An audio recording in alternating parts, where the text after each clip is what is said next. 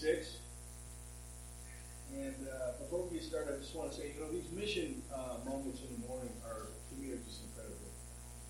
You know, after a hard week at work and complaining about my life and how everything's not perfect, uh, I come to church on Sunday morning, and I always look forward to the mission moment because I leave here with a sense of humility and just knowing that, you know, things could be a whole lot worse.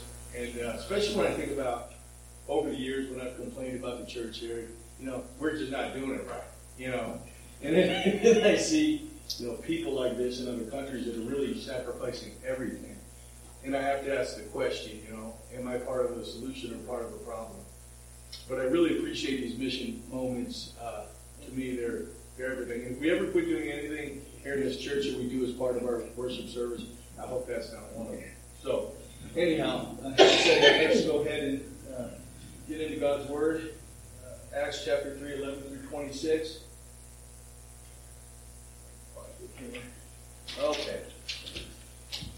Now as the lame man who was healed had unto, held unto Peter and John, all the people ran together to them in the porch, which is called Solomon's uh, Solomon, greatly amazed.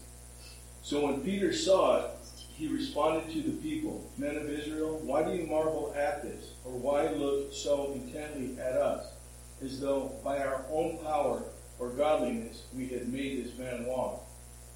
The God of Abraham, Isaac, and Jacob, the God of our fathers, glor- uh, fathers, glorified his servant Jesus, whom you delivered up and denied in the presence of Pilate, when he was determined to let him go. But you denied the Holy One and the just, and asked for a murder to be granted to you, and killed the Prince of Life, whom God raised from the dead, of which we are witnesses. And his name, through faith in his name, has made this man strong, whom you see and know. Yes, the faith, faith which comes through him has given him this perfect soundness in the presence of you all. Yet now, brethren, I know that you did it in ignorance, as did also your rulers. For those things which God foretold by the mouth of all his prophets that the Christ would suffer, he has thus fulfilled. Repent therefore and be converted, that your sins may be blotted out, so that times of refreshing may come from the presence of the Lord. And and that he may send Jesus Christ, whom was preached to you before, whom heaven must receive until the time of restoration of all things, which God has spoken by the mouth of all his holy prophets since the world began. For Moses truly said to the fathers, The Lord your God will be raised up for you a prophet like me from your brethren. Him you shall hear in all things. Whatever he says to you, whatever he says to you. And it shall be that every soul who will not hear the prophet shall be utterly destroyed from among the people. Yes, and all the prophets from Samuel and those who follow as many as have spoken, have also foretold these days. You are sons of the prophets and of the covenant which God made with your fathers, saying to Abraham and to his seed, all the families of the earth shall be blessed. To you first, God, having raised up his servant Jesus, sent him to bless you, and turning away every one of you from your iniquities.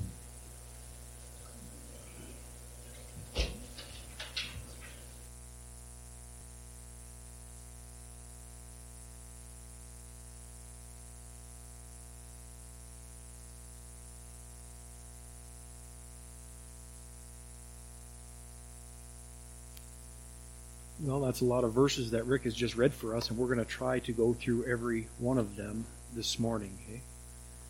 Um,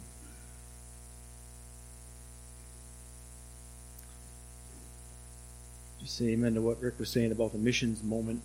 Uh, just really has been impactful, especially in the last couple of weeks, to consider those brothers and sisters in Christ in Iraq and Iran. Important that we be praying for them. If you're a note taker, you'll see that there are seven points to this message. Um, you know, usually you only have two or three or four, maybe, but In the last couple of uh, sermons, there have been more than that. Let me open with a word of prayer, and we'll begin. Heavenly Father, I want to thank you for this time. Thank you for the time that we've enjoyed to this point this morning. Thank you for the Sunday school hour and the music ministry and the missions moment and the reading of your word, Father. Um, thank you for your people. Thank you for each one that is here. Father, calm our hearts now. Uh, give us a little bit of peace here that we might uh, look into your word in a fresh way and uh, teach us things we otherwise would not know. Remind us of things that we've known for a long time. Speak to each one of us right where we're at, Lord, as only you can do. We give this time to you now and ask that you would bless. Keep me from saying things I should not say. May you be pleased with what is proclaimed in our response to it. In Jesus' name, for his glory. Amen. We will be turning to Isaiah 42 uh, at one point in this message. I want you to know that. Other than that, we won't be turning around, moving too much. Um, have you ever been focused on the wrong thing? Have you ever been focused on the wrong thing? I thought of an example of that. Have you ever been trying to get out of your car in a hurry and you've got three things you're trying to grab and you go to step out of your car but the ground is icy and you're not focused on the ground? and your feet just come out from underneath you, you're focused on the wrong thing, right? Or you have you ever been driving down the icy road, and as you're driving down an icy road, you're looking at a bunch of cars and trucks in the ditch, and you're kind of focusing on that, and then you feel yourself slip a little bit yourself, and you realize, I better pay attention to what I'm doing, or I might, it might get real in a hurry. Things might get real in a hurry. Sometimes when I'm driving down the road, I'll roll down the window if it's cold out or icy out or slippery out, I'll roll down the window just to remind myself of how cold it is out there. So I'll know if I go off the road, that's what I'm going to be in. I better stay focused on what I'm doing. And it helps me. It sounds odd, but it helps me. Have you ever been driving down the road and you notice a car wandering around like this? Because I drive truck, I notice it a lot. You're noticing everything, spend a lot of time on the road, and you can tell, I think that person's on their cell phone. And man, are people on their cell phones? They're focused on the wrong thing. And you can see accidents happening that way. Someone on their cell phone, traffic starts to stop, boom, happens that fast. We've all been focused on the wrong things. Um, Peter's going to confront a group of people that maybe have their focus off a little bit, and he's going to confront them with some things that they can't keep at arm's length. You know, you see those cars on the side of the road in the ditch, and you think, I, I don't want to be there. I want to keep that at arm's length. It's outside my windshield. I want to keep it that way. There's some folks that people that need confronting, and um, they're trying to keep things at arm's length. They're not going to be able to do that. They're going to be confronted with truths about themselves and about their beliefs.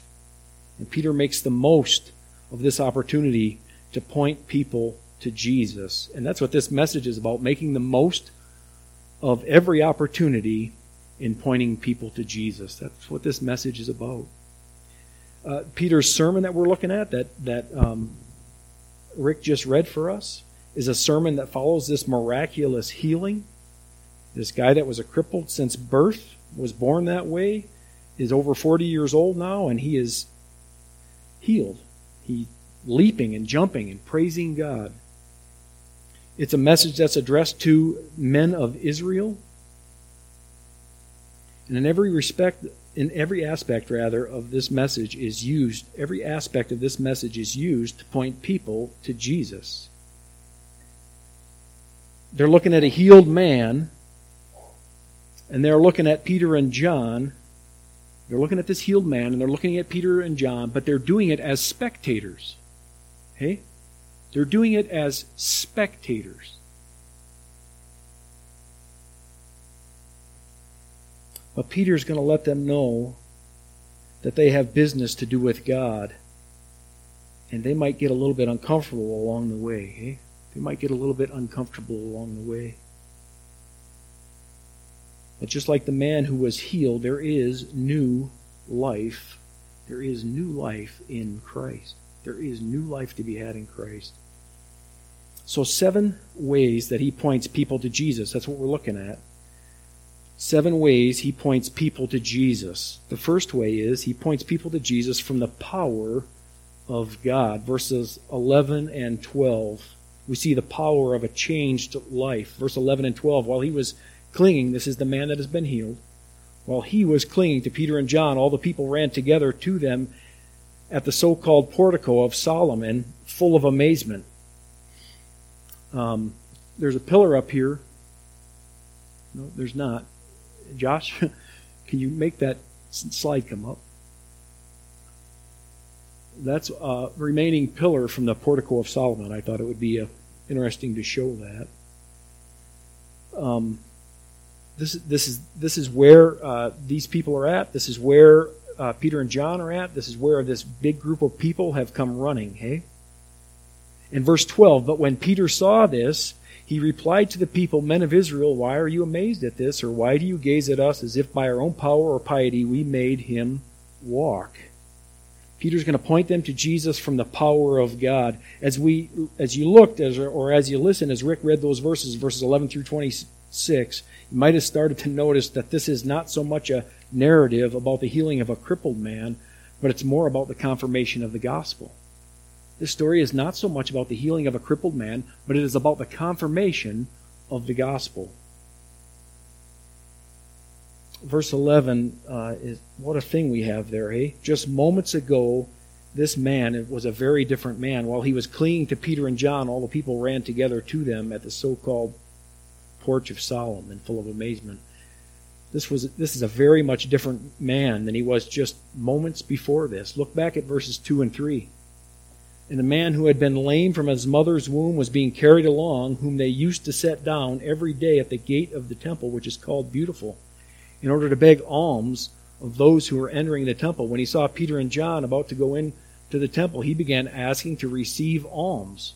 Peter says to him, Silver and gold I do not have, but what I have I give to you. In the name of Jesus the Nazarene, walk. And that man gets up on his feet for the first time in his entire life, and he's leaping He's leaping. Instantly, instantly, no time of recuperation, he is leaping and praising God. I believe he placed his faith in Christ at that moment. When he puts his hand in Peter's hand, he is trusting that Jesus can not only heal him but save him. I believe that to be the case based on chapter 3, verse 16 this formerly broken man was walking through the beautiful gate. What a picture of salvation. A formerly broken person walking through this beautiful gate.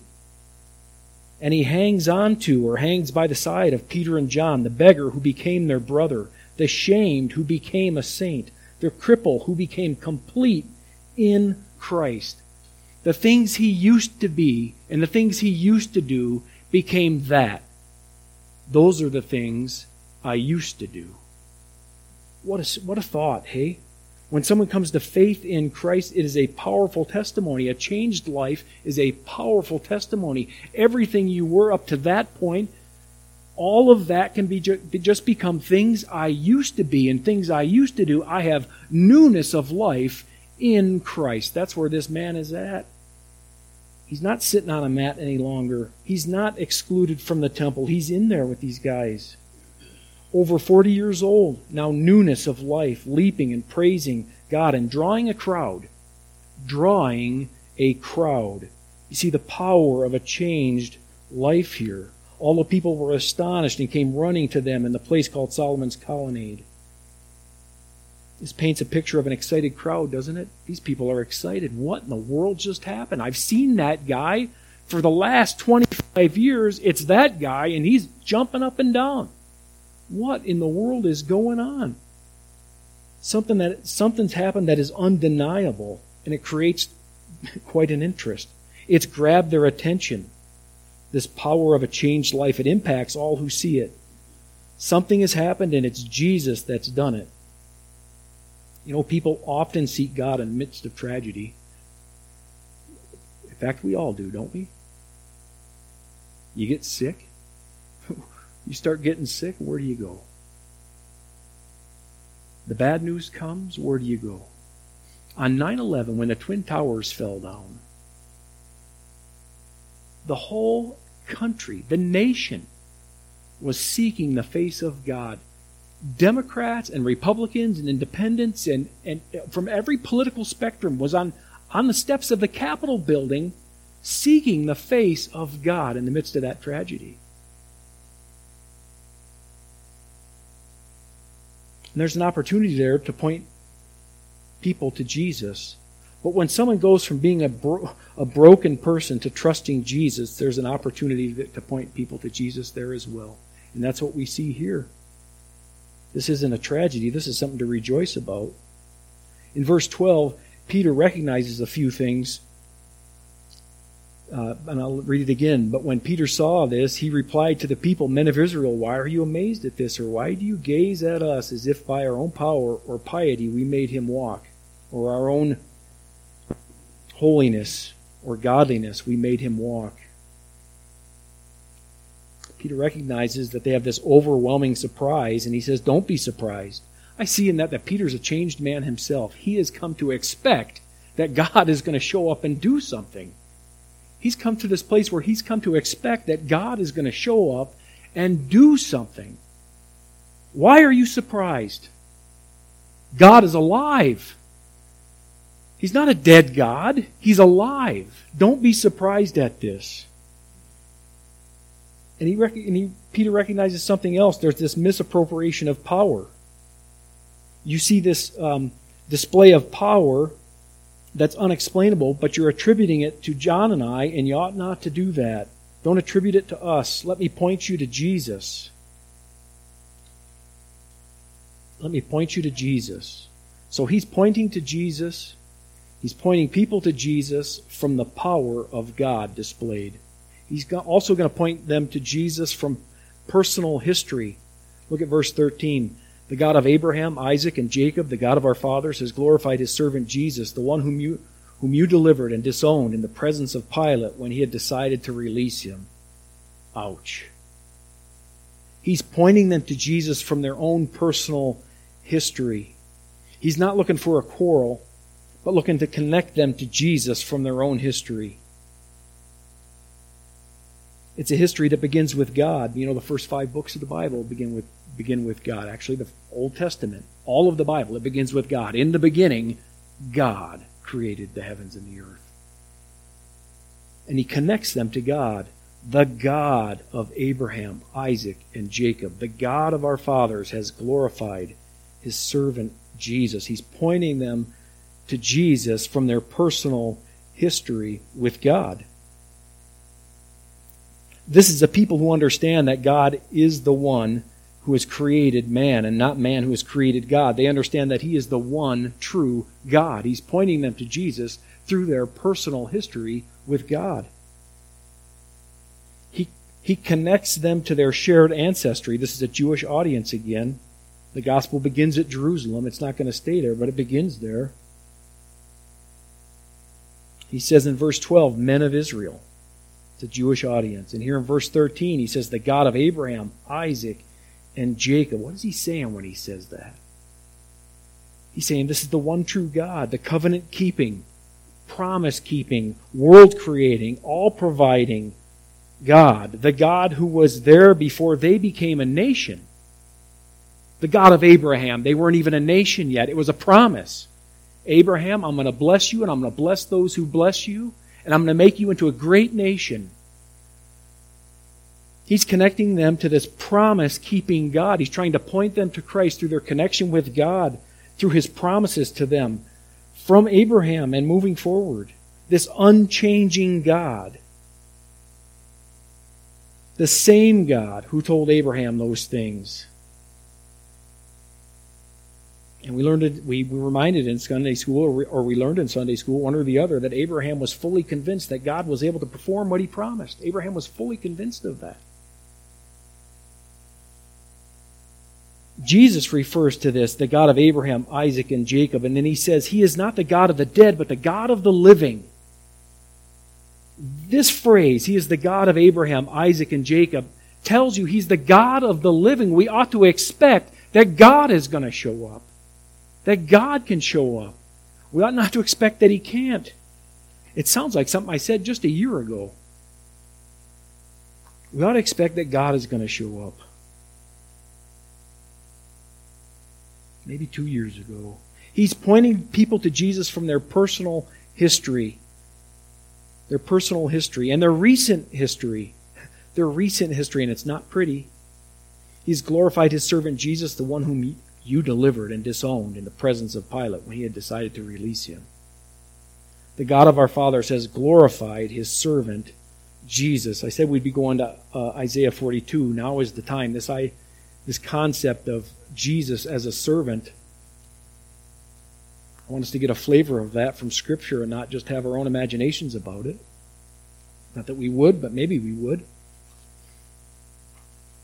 God has glorified his servant Jesus. Isaiah 42 1 through 5. Behold, my servant, whom I, whom I uphold, my chosen one, in whom my soul delights. I have put my spirit upon him. He will bring forth justice to the nations. He will not cry out or raise his voice, nor make his voice heard in the street. A bruised reed he will not break, and a dimly burning wick he will not extinguish. He will faithfully bring forth justice. He will not be disheartened or crushed until he has established justice in the earth, and the coastlands will wait expectantly for his law. Thus says God, the Lord, who created the heavens and stretched them out, who spread out the earth and its offspring, who gives breath to the people on it and spirit to those who walk on it. When he says here in Acts uh, 3 13, the God of Abraham, Isaac, and Jacob, the God of our fathers, has glorified his servant Jesus. This is the servant he's talking about. And, and Israel would understand this, hey? Israel would, would, would re, be able to relate to this. And there's Look, there's a lot of other passages that would talk about Jesus as servant, but this is beautiful language, isn't it? About Jesus as a servant. But he, he, Jesus, this servant was recently among them. This is from their recent history. And he says, You handed him over to be killed. He implicates the entire nation. He puts them all in the same boat. You handed him over to be killed. You disowned him. You disowned him before Pilate, though he had decided to let him go. These are just the facts from their recent history, and Peter's going to present the facts to them. And just by way of application, when we're pointing to people to Jesus, and we're trying to point ourselves to Jesus, we can do it from our personal history, eh? God has given us life and breath and every good thing that we have. Have you disowned him? Have you, have you said, I hear about Jesus. I've heard about him all through my life. I hear these different things, but that's not for me. Have you disowned him? Would you release a murderer and see him crucified? I'm not saying any of you would do that, but it's something to consider because people do that. People say, I don't want anything to do with that Jesus. Give me man. Give me this. Give me that. I got my own self interest. That's releasing a murderer and disowning Jesus, right?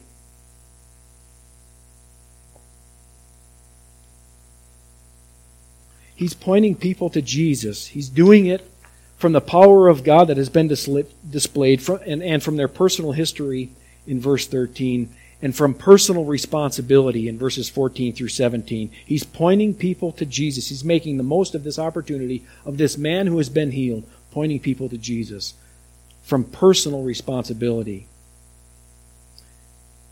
Uh, as you look at these verses, you can see Peter does not have for them a message of confusion, but there is this message of conviction. The Holy Spirit's going to bring conviction on them, and he doesn't hold back. He makes the most of this opportunity.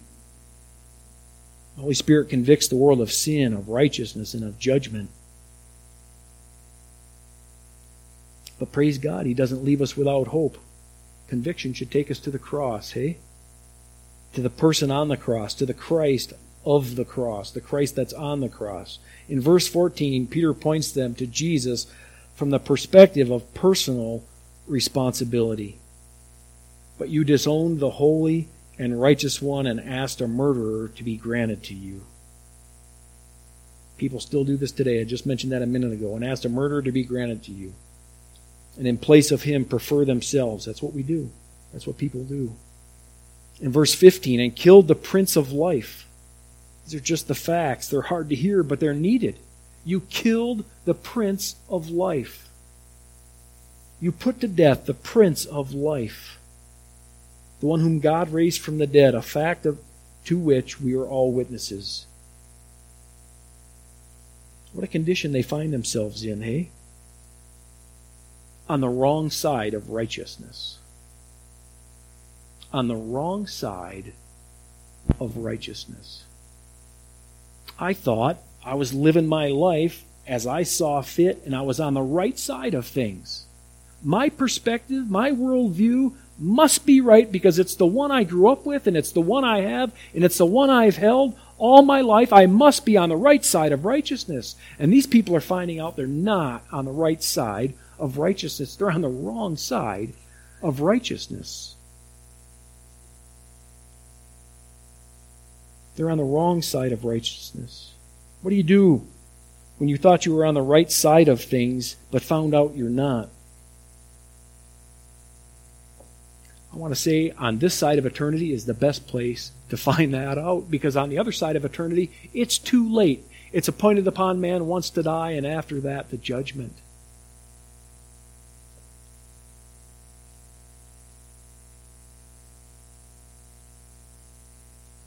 verse 16. And on the basis of faith in his name, it is the name of Jesus which has strengthened this man whom you see and know, and the faith which comes through him has given him this perfect health in the presence of you all. It is faith in Jesus. It is Jesus and faith in him that has given this healing. It's not a magical power. I thought of the seven sons of Sceva going around claiming Jesus' name. What happens to them? the demons come beat them up and say, Paul I know and Jesus I know, but who are you guys? They got no power over them demons. They're not in Christ. The name of Jesus isn't a magical potion you just fling it out there. It's faith in his name. That's why I say I believe this man who was healed from being crippled was also healed spiritually. He became a believer. He trusted the Lord. Verse 17 And now, brethren, I know that you acted in ignorance, just as your rulers did also. You didn't know what you were doing. It's similar to what Jesus says on the cross Father, forgive them. They know not what they do. How true it must be when it comes to our understanding of spiritual things. Prior to faith in Christ, we do not know what we are doing. After faith in Christ, we only see as through a glass dimly.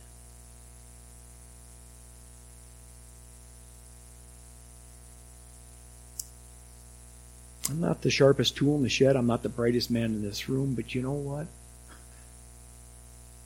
None of us measure up to God. We just don't measure up. There's so many things we don't know you acted in ignorance. You didn't even know what you were doing.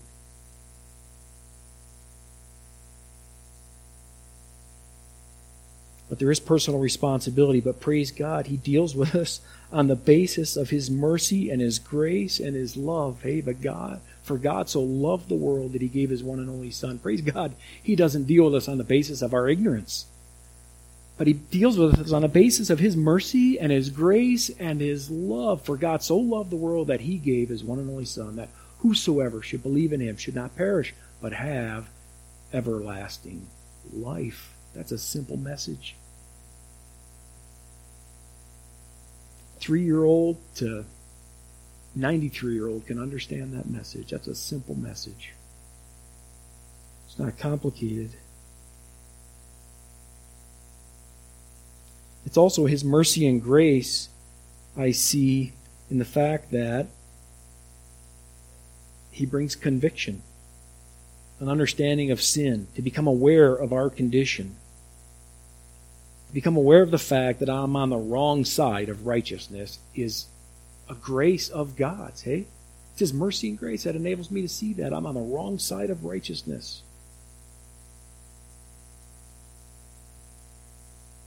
So Peter doesn't let them off the hook, but he's pointing them to Christ from their personal responsibility. He's also pointing them to Christ from their present reality. We'll go back to verse 15 at the last part of that. God raised from the dead, whom God raised from the dead. You killed the Prince of Life, the one whom God raised from the dead, a fact of which we are all witnesses from the present reality. God raised him from the dead. This is at the very heart of the gospel, isn't it? Jesus is risen. He's risen indeed, hey? Jesus is risen. This is at the heart of the gospel. This is a reality backed up by personal testimony. Jesus is a living Savior, Peter is saying, and I'm a witness of it. It's an empty tomb. He's a living Savior. Praise God for that. In verse 16, I won't read it again, but what I hear in there is Peter saying that Jesus is active and he's able to save. He's active and he's able. He's not uninterested, inactive, and unable to save. He's active and he's able to save. On the basis of faith in his name, it is the name of Jesus which has strengthened this man whom you see and know. Verse 17 again, you and your rulers acted in ignorance. You did you do not know as much as you think you know, and you're living in this present reality. You need Jesus. That's what he's saying to them. In verse 19, let's go down to verse 19. Therefore, repent and return so that your sins may be wiped away, in order that times of refreshing may come from the presence of the Lord. Repent. You need to repent, to change your mind, to agree with God, to turn toward God there is this offer of salvation. You made a mess of it, but God is calling you to Himself. Repent. So that your sins may be wiped away.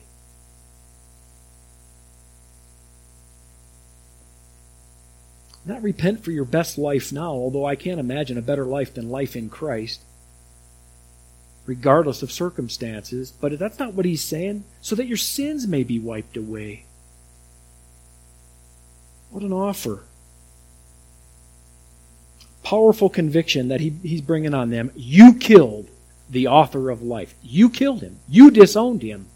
And you let a murderer go in his place. This powerful conviction, apart from the person of Christ, is no comfort at all. But he gives comfort. He says there's forgiveness in Christ. There's comfort in Christ. He challenges them to repent, to reverse their verdict about Jesus and about themselves.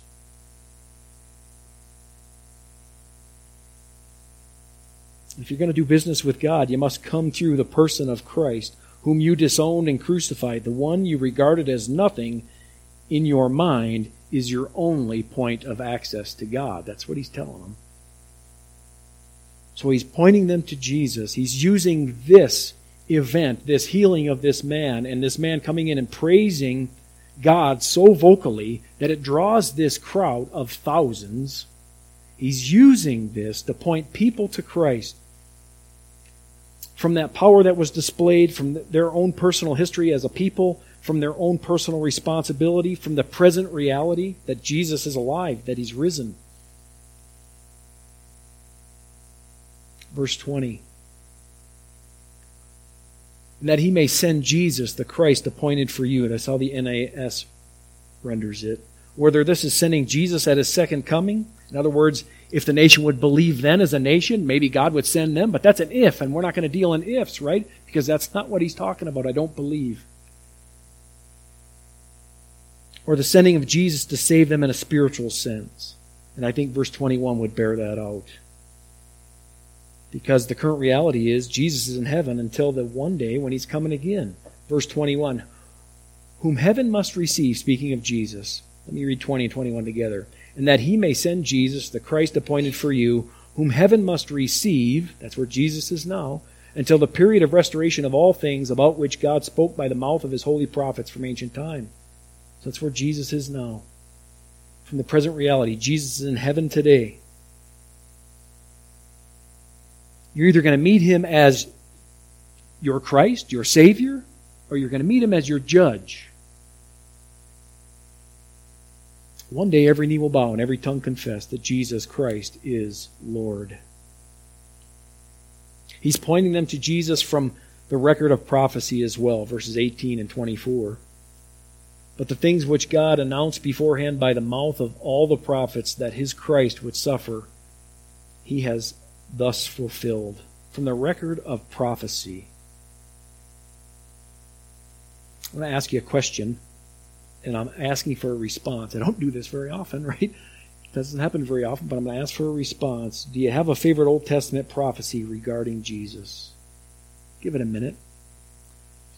Do you have a favorite Old Testament prophecy regarding Jesus? But what a statement to, for them to grab hold of, and what a truth that anyone can grab hold of. He's pointing people to Jesus. He's making the most of every opportunity from the record of prophecy. Peter is not calling for blind faith, but convincing them through the testimony of Scripture. Thing that, things that God announced beforehand. What a thought for them. God knew it in advance, not only knew it, but He planned it, and, and, and, it's a blessing to us as well today. My favorite prophecy recorded before Christ was ever born is Psalm 22. Verse 1. Hundreds of years before Jesus was ever born, My God, my God, why have thou forsaken me? His words on the cross as he's starting to breathe his last. You get to verse 16, 17, and 18. A band of men, evil men have encircled me. They've pierced my hands and my feet. Now, how's that possible? How's that possible? Jesus' death on the cross, written eight, nine hundred years before he was ever born. And then you look back down at the page, you know what you read next? They divide my garments amongst them and cast lots for my clothing. I got saved reading that. That's why it's my favorite Old Testament prophecy of Jesus. Okay, I asked someone, would you say it good and loud? Do you have one? Adriana. Isaiah 53. Who has believed our message, and to whom has the arm of the Lord been revealed? He grew up before us like a tender shoot, like a root out of dry ground. He had no beauty or majesty that we should be attracted to him. But he was crushed for our iniquities, it goes on to say. He was pierced for our transgressions. The punishment that was, a, that was upon him, I forget how it goes, I don't want to misquote. Beautiful. Isaiah 53, someone else.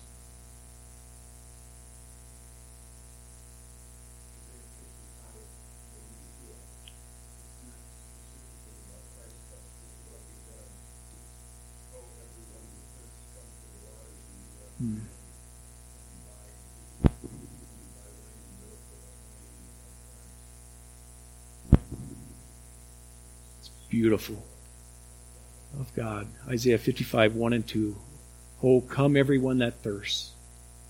Buy without money. Peter, Peter says here, silver gold I do not have. What I have I give. Someone else? Maybe one more.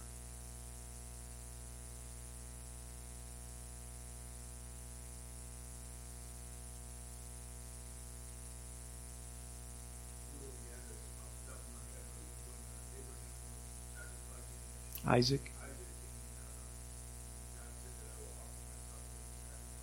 Hmm. Abraham sacrificing Isaac, and God says, I'll offer myself a living sacrifice. Yeah. I'll provide. I'll provide the ram. Yeah. Beautiful picture of God providing his son, hey? The sacrifice for all of us. Well, that's that's what he's doing for these people who are Jews who know their Old Testament very well, know it better than most of us. Maybe some of them know it better than all of us. He's saying all the prophets were pointing to Christ. He's pointing them to Jesus from prophecy. The record of prophecy discloses the plan of God in sending his son long before Jesus ever came. In verse 24, he says something similar. And likewise, all the prophets who have spoken from Samuel and his successors onward also announced these days. Isaiah 7:14, right? The virgin shall be with child. Again, hundreds of years before Jesus was ever born. She'll give birth to a son, and he shall be called Emmanuel. Emmanuel means God with us. Isaiah 9 6, For unto us a child is born, and unto us a son is given. A child is born, his humanity, a son is given, his deity. Wonderful words. Isaiah 42, we looked there just a little while ago. Isaiah 53, Adriana mentioned that. Micah 5 2 speaks of his place of birth, Bethlehem. from prophecy. He's pointing them to Jesus from prophecy. He's using this event to point people to Jesus. Convictions come. I'm sure the Holy Spirit's brought conviction on them through the preaching of the fact that they are responsible to God and they're not on the right side of righteousness. He also points them to Jesus from the promises of God. Verses 21 through 23. Thank you for Sunday school this morning, Ron. You talked about the promises of God. God bats 1,000. He keeps his promises. Whom heaven must receive until the period of restoration of all things about which God spoke by the mouth of his holy prophets from ancient time. Which God spoke. When God speaks, he means what he says. When God speaks, he means what he says. He can keep his promises. verse 22, Moses said, The Lord God will raise up for you a prophet like me from your brethren, to, who, to him you shall give heed to everything he says to you. Moses got this from the Lord. Moses said, The Lord said this. The Lord God will. And he did. And he did. But they didn't. Lord God will raise up for you a prophet like me from among your brethren. To him you shall give heed to everything he says to you. Did they do that? No. But God keeps his promises. Verse 23 And it will be that every soul that does not heed that prophet shall be utterly destroyed from among the people. Now, this isn't really a promise on the positive side, but this is just a fact. And I think here is in there is God's concern, Peter's concern for every soul. And it shall be that every soul that does not heed that prophet, every soul. There's a concern for every soul. God's desire is that none would perish, but all would come to repentance. From the promises of God, Romans 15 8. One verse about this.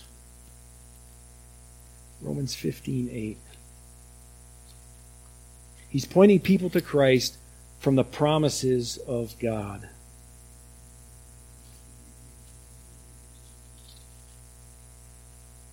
For I say that Christ has become a servant to the circumcision on behalf of the truth of God to confirm the promises given to the fathers. There's much more that could be said there if we spend some time there. We're not going to do that. And one last point, point number seven. We made it. Almost. He's pointing people to Christ from the purpose of a nation. From the purpose of a nation. Verses 25 and 26. It is you who are the sons of the prophets and of the covenant which God made with your fathers, saying to Abraham, And in your seed all the families of the earth shall be blessed. For you first God raised up his servant and sent him to bless you by turning every one of you from your wicked ways. He's pointing them to Jesus from the purpose of this nation. This is a message to a Jewish audience, to this nation, a nation that had a purpose.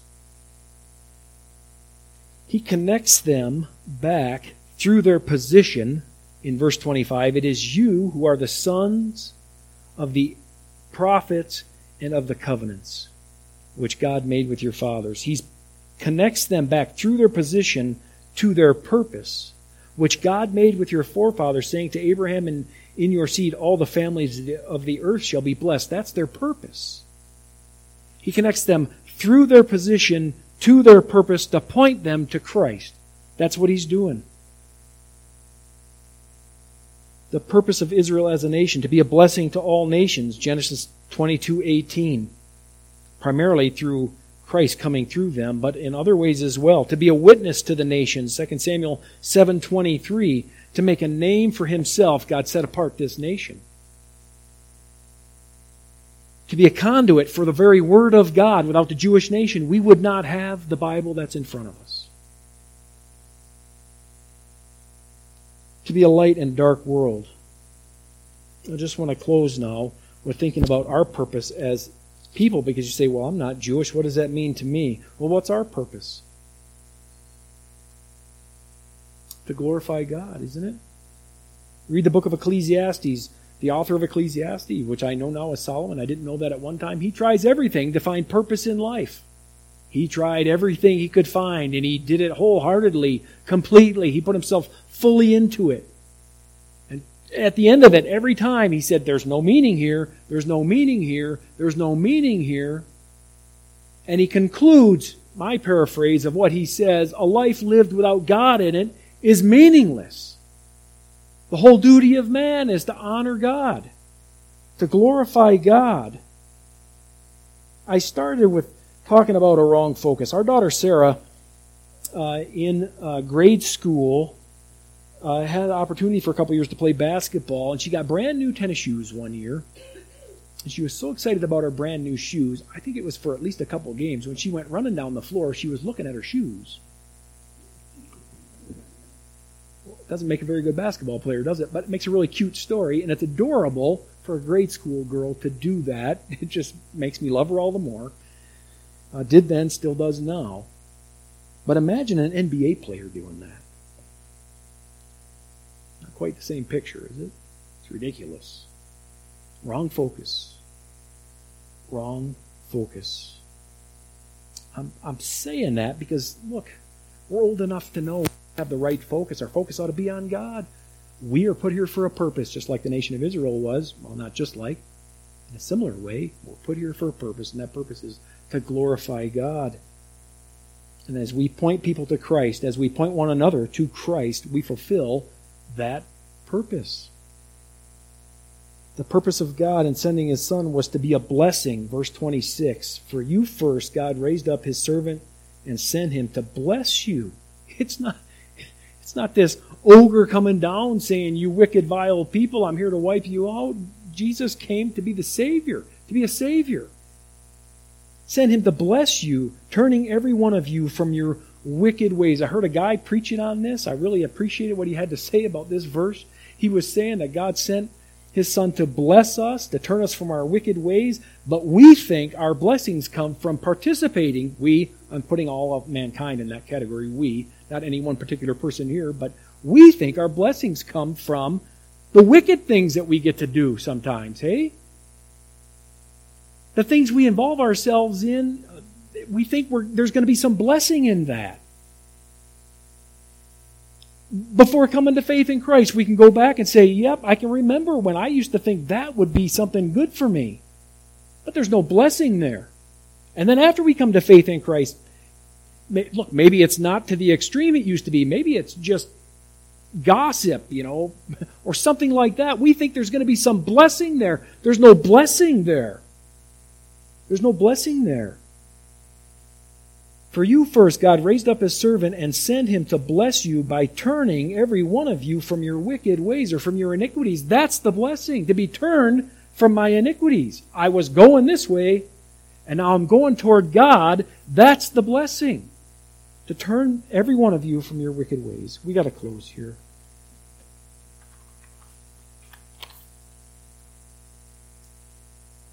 I, I just wanted to drive home the point with regard to this section of Scripture, I wanted to get through all these verses and make the point that I see Peter pointing people to Jesus in these seven ways. Through the power of God that is obvious to everyone, from their own personal history, from their personal responsibility, from their recent reality. It's never too late to turn toward God. It's never too late to put our iniquities behind us and move toward God. From the record of prophecy, which ought to convince us that you know what? There's reality here, there's truth here. From the promises of God, and God bats a thousand, and from the purpose of a nation, and from our individual purposes as well. Let's close. Heavenly Father, I want to thank you for your word. Thank you for each one here and their attentiveness. Father, I, I don't know what you'll do with this message, but I pray you bless it to our hearts this week. And as you give us opportunity, help us to point people to Jesus. May they see the power of a changed life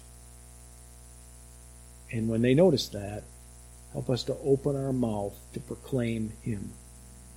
In Jesus' name, amen.